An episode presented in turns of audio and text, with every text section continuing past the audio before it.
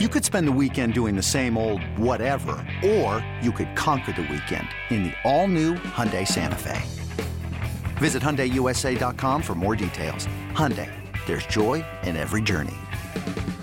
It's blazing hot outside. You get in your car to turn on the AC to get cold air pumping, but it blows hot air out. This issue is commonly caused by low refrigerant due to leaks in the AC system. You want an easy, all in one solution that will restore the cold air in no time. AC Pro Recharge Kits. Make restoring cold air easy for even those with zero DIY experience in less than 10 minutes. Save time and money versus going to a shop by picking up an AC Pro Recharge Kit today. Be a pro with AC Pro. The ninja's here. He's part of part of our staff while we're here. You had a question for him that you asked me to ask, but I want you to ask it.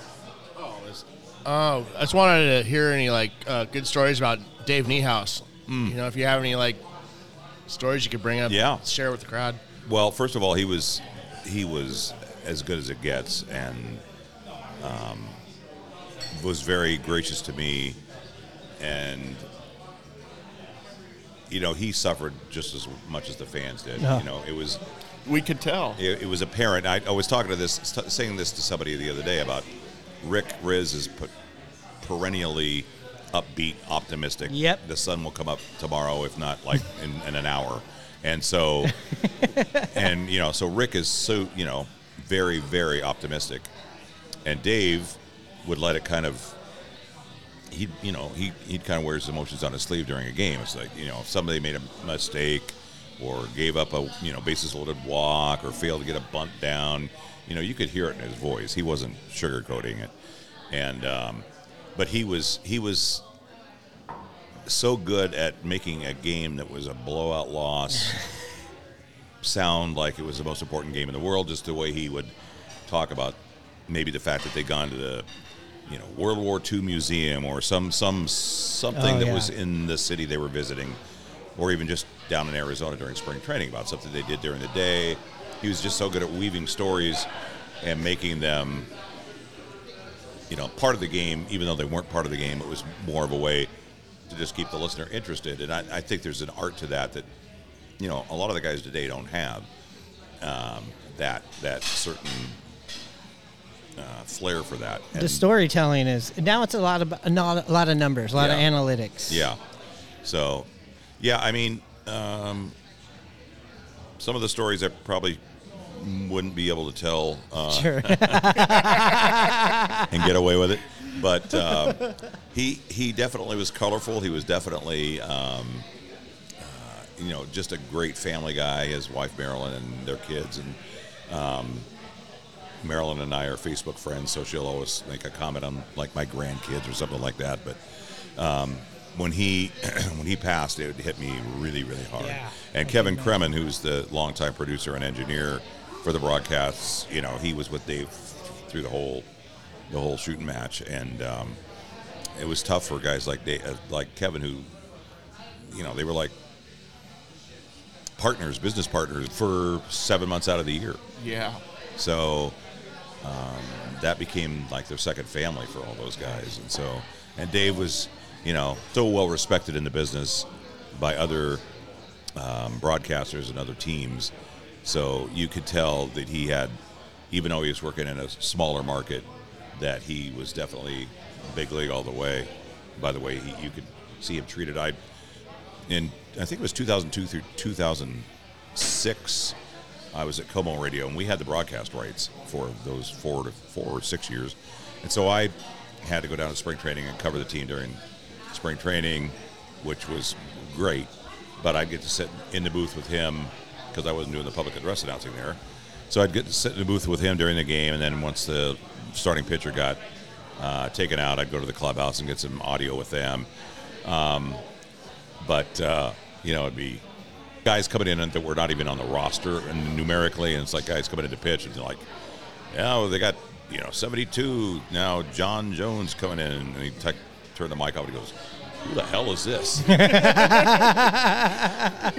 And that's So, what the fans he are doing at home. Yeah, yeah, and he didn't, you know, he's like, Definitely had some Harry Doyle from uh, yeah, Major League for sure in, in him. Yeah, yeah. So yeah, he is a great. I, I'm, I miss him every every year, and, and he does that. Uh, welcome back baseball poem that he reads at the beginning of every year, and I tear up every year at that. That is. I know. I was going to ask you about that. I know um, at the beginning of the year, also, the Mariners do a great job. Have a young child come out from Make a Wish and run the bases. That must be one of the more heart wrenching things Yeah. that you have to talk about, but it's so special and so cool. Yeah, it is. do. It is really cool. And the first year they did it, um, I didn't know that we were going to continue to do it every year. I thought it was maybe just part of the opening of that of that particular season, since it was the first season.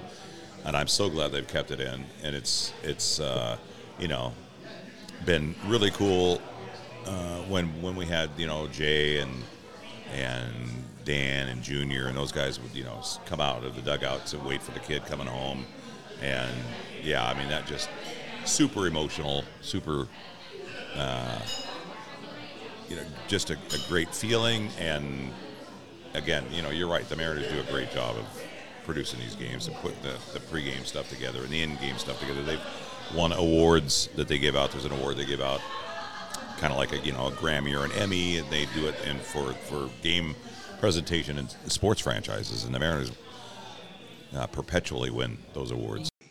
Major League Baseball presents Big League Tips. Here's how to figure an earned run average. First of all, take the total number of earned runs that you've allowed, say 20. You divide that by the number of innings that you've pitched, let's say 80. Now that'll give you a figure, 80 into 20, of .250. Now you take .250, multiply that by 9 to give you a number of runs per 9 inning. Uh, this would be 2.25. An ERA of that, you'd be pitching awfully well. Baseball fever. Catch it. Major League Baseball. Two two quick stories. I uh, I don't know if your homework revealed this, but I actually called. I actually did play by play for two games. Back oh, I in- did not get that. Back, I can't. It was in the Kingdom, and um, they Randy Adamack, who just retired as their longtime uh, vice president of marketing uh, and communications, asked me one time, "Would you want to fill in? Dave's taking the day off, and would you want to do the game?" And I, I did it with uh, Ken Levine. Oh yeah, Ken Levine. I remember. And uh, and I said, yeah, that'd be great. But then I was like, oh my God, what have I done? I was so nervous. Like, not only am I doing a Major League Baseball game, but I'm doing it with in place of Dave Niehaus for the day. And it turned out we were playing Cleveland, and Charlie Nagy of the of the uh, Indians had a no hitter going through like five innings, and uh, Cremin, Kevin Cremin goes, that was his Dave. He said if he goes one more inning, he's coming in from his barbecue to come in and call the end of the game because he doesn't want to miss calling a no hitter. I said he's that's fine. So he ended up giving up the no hitter, and then uh, filled it another time and worked with Dave, and so that was just amazing. You know, to hear him say, it "Now you're for the third inning, you're Tom Butler." I'm going, yeah. so it was just uh, it- just a humbling experience and very very, I mean, very memorable for me. I mean, I finally got around to listening to the air checks of that um, last summer, and because uh, I had told somebody about it, and they go, "No, you didn't." I said, "Yeah, I did. I'll, I'll find the tape. I'll prove it to you." So, yeah, um, I'd love to hear that. yeah. So I don't think I did bad, but you know, um, it was uh, it was really fun.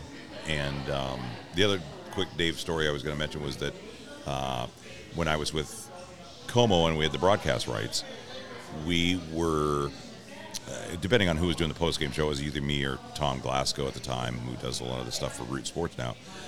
But they would kick it back to us in the studio for a sports update from other sports at the end of the eighth inning, I think it was. And so um, the uh, Kevin Cremin would hand a card. You know, he hand a card for any little any little reads that Dave was doing, or Rick or anybody, a card that would say, you know, it was like a, a plug for whatever one of the sponsors was. But this particular card he would hand to Dave, and it would say, and now let's go back to our flagship station, KOMO, for an update with Tom Hutler. So that's the only reason we could think that this happened. But when it did happen, um, he came back from the break, and I can't remember the Angels pitcher. Uh, Scot Shields? Steve Shields? Scot Shields? Scot Shields. Scott. Shields. He goes, now, all right, we're back. Now Scot Shields is here to face Tom Hutler. And and he goes, boy, he- he'd like to face Tom. And then I- But I just thought, what the heck? So uh, Cremin said, the only thing I can think of is that he just had seen your name on that card. And it was just in his mind when he went back to call the game.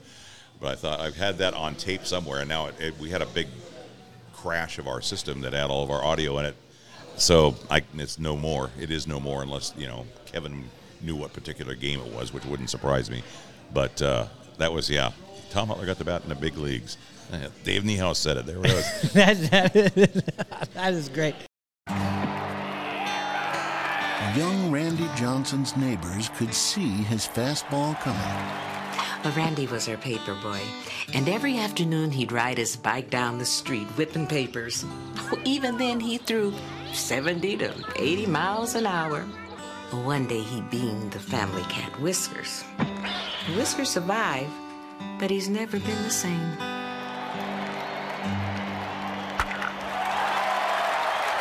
uh, Tom Murphy going to the Giants, two years, eight million dollars. That's where he we originally got him from.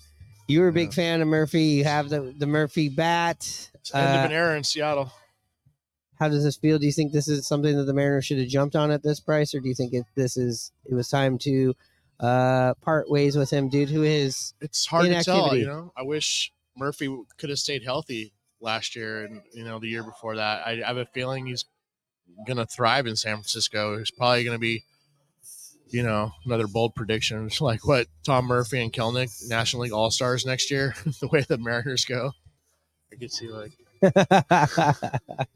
I don't know.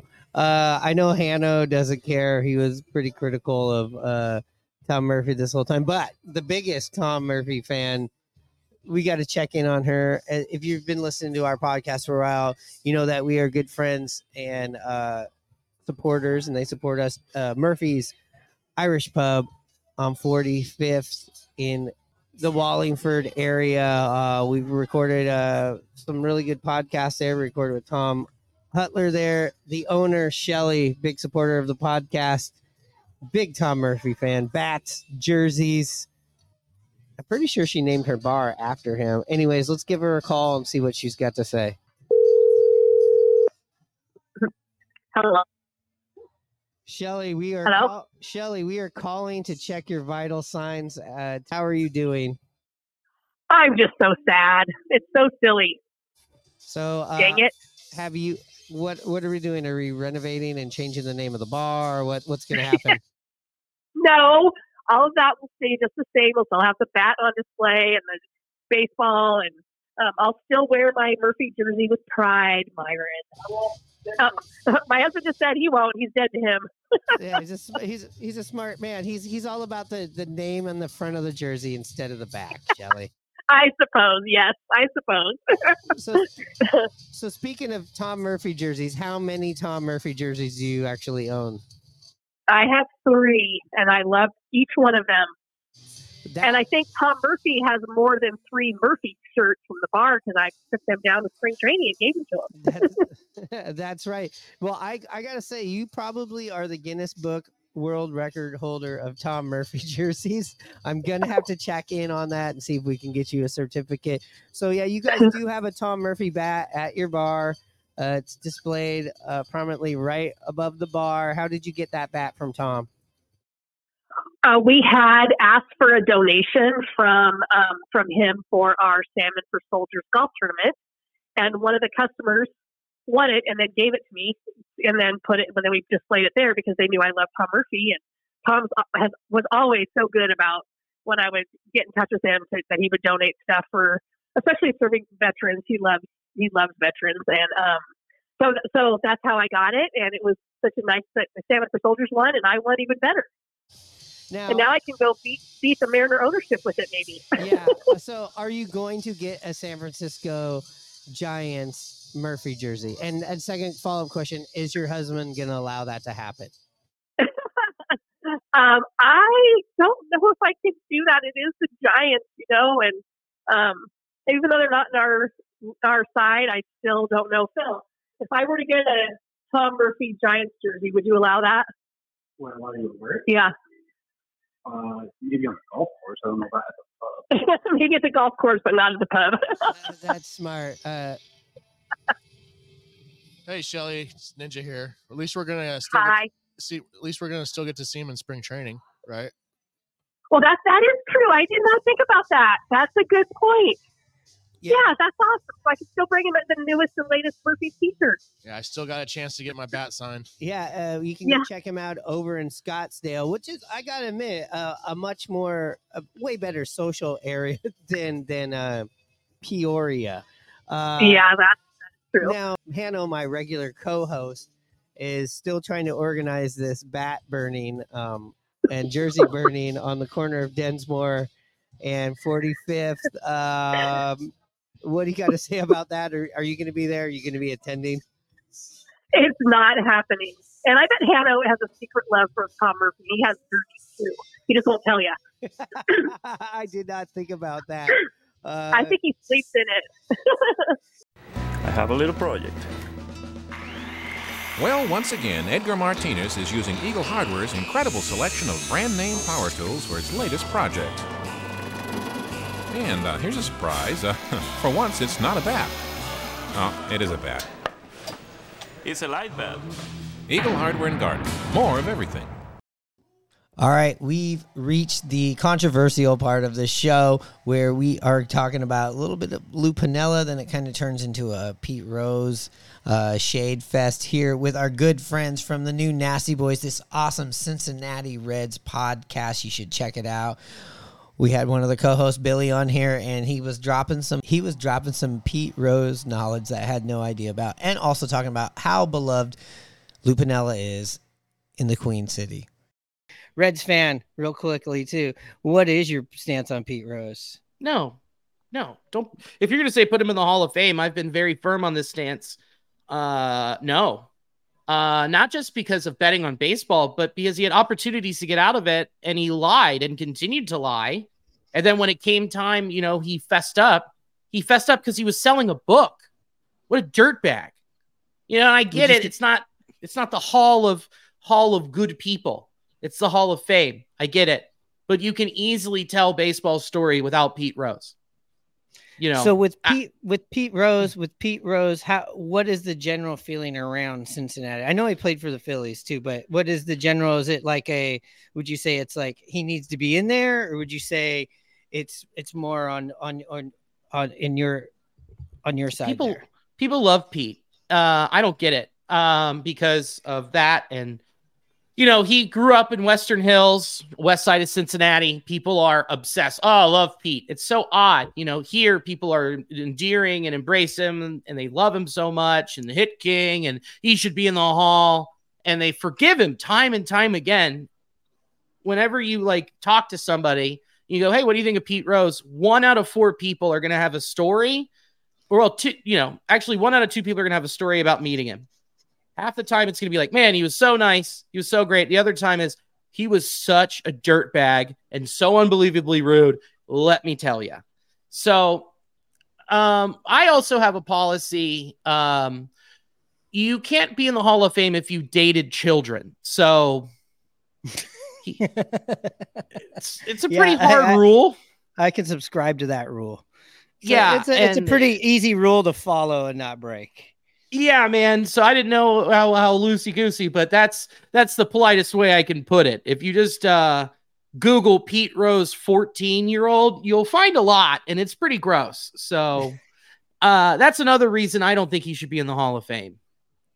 That those are some uh those are some strong uh reasons right there. Uh so let's switch it on to somebody that I think would be beloved in beloved in your city, very Yeah. beloved in ours, and you know actually brought you guys a world title, got us to the playoffs. Was Sweet Lou Lou Piniella. How is he perceived in uh Cincinnati? Lou's a hero, man. Lou was the man. Dude, I mean, there's so many there's so many photos around town of him sitting in the manager's office, feet up on the desk with a Budweiser on the desk with three packs of Marlboro Reds. You know, you can't go into a sports bar without seeing Lou Piniella chucking second base and signed Yeah. by him. I mean, he was a hero. He's a he's like a folk legend, dude. He, you know, rambling, gambling, loud, you know, just put, putting cigarettes out on his pony cleats. Like, what a cool guy. All right, as you know in the descriptions or from listening to us, we are a dive bar style podcast. We hit the dive bars up. Um, we've had a lot of good interviews and like I was saying in the intro, sometimes things kind of get a little bit crazy in the environment when you're recording in a dive bar. Uh, but pound for pound, out of all of the things that happened this year, this is probably one of the funniest things. I will be turning this segment into a YouTube segment with the visuals. We put them on our Instagram, I believe. Anyways, we called this one A Man in Popcorn Pants Walks into the Bar. It's me, Hanno, and Edmonds, my lovely girlfriend, and our stat department head, Tanya, and an eyewitness to what's happening in this scene. Just it's just just a little bit of fun. Enjoy it. Okay, so why we why we went to uh to an ad break right there all of a sudden with a cliffhanger for two reasons: the internet or our connection on Streamyard that we were doing this, and then uh, what what just happened over here at the pool tables. Well, there's a little commotion, and it started with a costume, and we thought maybe we were, you know, here on costume party night. I don't know. There was only a party of one for the costume party, so we have an eyewitness here with us on the scene. What? And your name is Jeff. My name is Jeff. Yes. So tell tell us what you saw. So I'm just sitting.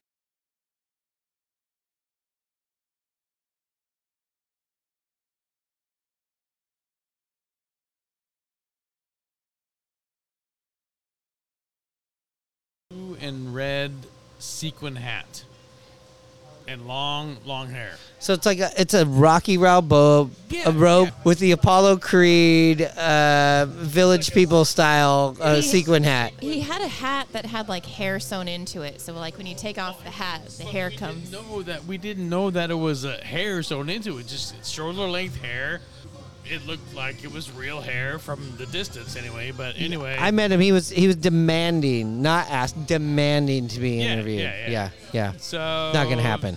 Then he started playing pool with somebody, and then a little while later, this guy comes in with this kind of a funky plaid shirt on and pants that had popcorn designs on the side of it. Yes. An older guy with gray hair. And then they started playing pool together. The robe comes off, and he's wearing red tights. It was like a it was like a wrestling onesie. Yes, So Hannah, when you came in, was he already in the wrestling onesie? Before I even came in, um, you know, we had internet problems, and you were working up here in Edmonds, and you know how that bothers me. And I said, the hell with it. So I'll just drive up five minutes away. and so I pull into the parking lot here, and there's two uh, Edmonds PD cars out front, and I see them walking towards this place. So I stay in my car because, you know, nowadays you just never know. Uh, kind of look in the door and uh, see that nothing's going on too serious. So I walk in, and yeah, the Edmonds PD is escorting this guy out that he just Popcorn pants. Yes. Popcorn pants is getting taken Yes, out. and so I mean, as this is all going on, I'm like, did I make another bad decision? Decide to come up here and do a Well, it- podcast? It was just really strange because they were just playing pool. It didn't seem like there was anything violent or anything weird going on. They were just playing pool. This guy did take off his robe, and he, he did take off his robe, but he was just in there with this like a wrestling onesie, red. Yeah. You don't want to see it from either side. No, and and, and Trust me, there's a lot to see there. Di- he had something also t- in his Oh, pants that was supposed to be like, "Hey, look over here." I don't know what it was. Definitely. it was trying to be the shape of a penis, but it was like falling apart in there. Is that where he put his wig when he took That it off? uh, maybe. Oh my! Maybe Luckily, I only was. saw the backside. So at this point, when the cops escort popcorn pants out, the guy comes over to me and goes, "Are we gonna get this interview or not?" Like he was like, "Are we gonna do this? Because I don't have time." And I was like, "Maybe." And he goes, "Yeah, maybe next time." And he goes, "Just text me." I, I heard that question. I'm like, I, I didn't know if he was ex- why he was expecting an interview or whatever. But anyway, it was very entertaining. Yeah. Dive bar scene tonight. And Tanya, you got you got a little bit of intel from Shelby over at the at the at the bar. I do. I'm on the beat. So, Jeff, the update. We know what happened here. So, it turns out Popcorn Pants is unrelated to anything. Came in because apparently there's a storage unit down the street um, of his, um, I'm guessing, that was broken into. So, he came in and asked Shelby if he could use the phone because he didn't have a cell phone. Of course, she said no problem. he forgot to mention to her that he was actually going to call 911 about the the theft with his storage unit. So, unbeknownst to her, the police show up to her bar. You can imagine, I'm sure, how that feels.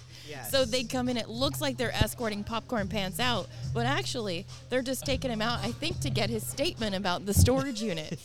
From stat department to investigative reporter. yes, I love it. I love it. Right on. Oh my god. So, uh, and we're gonna get back on track here, folks. But thank you, Jeff, and yes, thank you for sending us that, so Ah. people understand the context. I'm sure people will be going and checking out our Instagram, which is rye at rye bread and mustard podcast, rye bread and mustard podcast. Again, rye bread and mustard podcast on Instagram. Thank you, Jeff. Thank you very oh, much. Thank you guys. All right, and the cherry on top to close us out, one of our beloved uh, regular guests that we have on the show, my 92 and a half, going to be 93 on January 27th. Grandma Norma, you know she comes on here with the hot takes when big things happen. Here's a couple of the takes that I really enjoy. Uh, I'm only going to put two of them on here, but you can go back through the episodes and check them out or check it out on the social media. But one of them is when they inserted the new rules. She's got a hot take on that. She's got a hot take on that, as well as when Jarred Kelenic was traded by the Mariners. Let's hit it up. I think we ought to start off with a call from Grandma Norma, my 92 year old grandmother, who's got a lot of opinions. I want to know about this little rule where you got you've got to be in the batter's box within so many minutes or so many seconds or whatever it is. How are they going to keep track of this? And then another thing, how about that playing all on the outfield, all on one side? What are you going to do with the other side? Put bleachers in it or what? What's the idea of the smaller bases? What, You what's mean the that- larger what- bases? I thought they were making them smaller. I thought that's what they were going to do, decrease the size of the base. No, they're increasing it.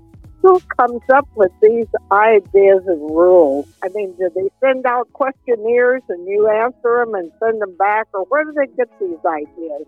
Well, I'll try to get my mind, my 92 year old mind, uh, set on this. Yeah, I thought it was pretty interesting that she thought the bases were getting smaller. You know, like like it was like the hamburgers at at Dick's, you know, or something, or Taco Time. You're like, what? They're getting smaller? No, they're getting bigger. Well, Grandma, Jarred Kelenic, no longer a Mariner. He's an Atlanta Brave. What's your feelings on it? I, uh, my feelings are on this is that I really don't care. That I, he wasn't one of my favorites. The one that kicked the water cooler. That's who he is. He was very passionate. Yeah, well, maybe he could go get a job with the Seahawks as a kicker Oh. if things don't work out with the lot of Braves.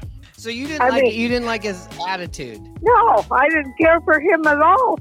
But uh, I, was always under the impression that you kind of liked him when they brought him in up there. Does, does Hampton like him? Well, he wasn't my favorite, I'll tell you that. So I can't. Uh, sh- I wish him luck, but I, I can't shed any uh, tears over him going. And uh, leave the rest of the team kind of alone.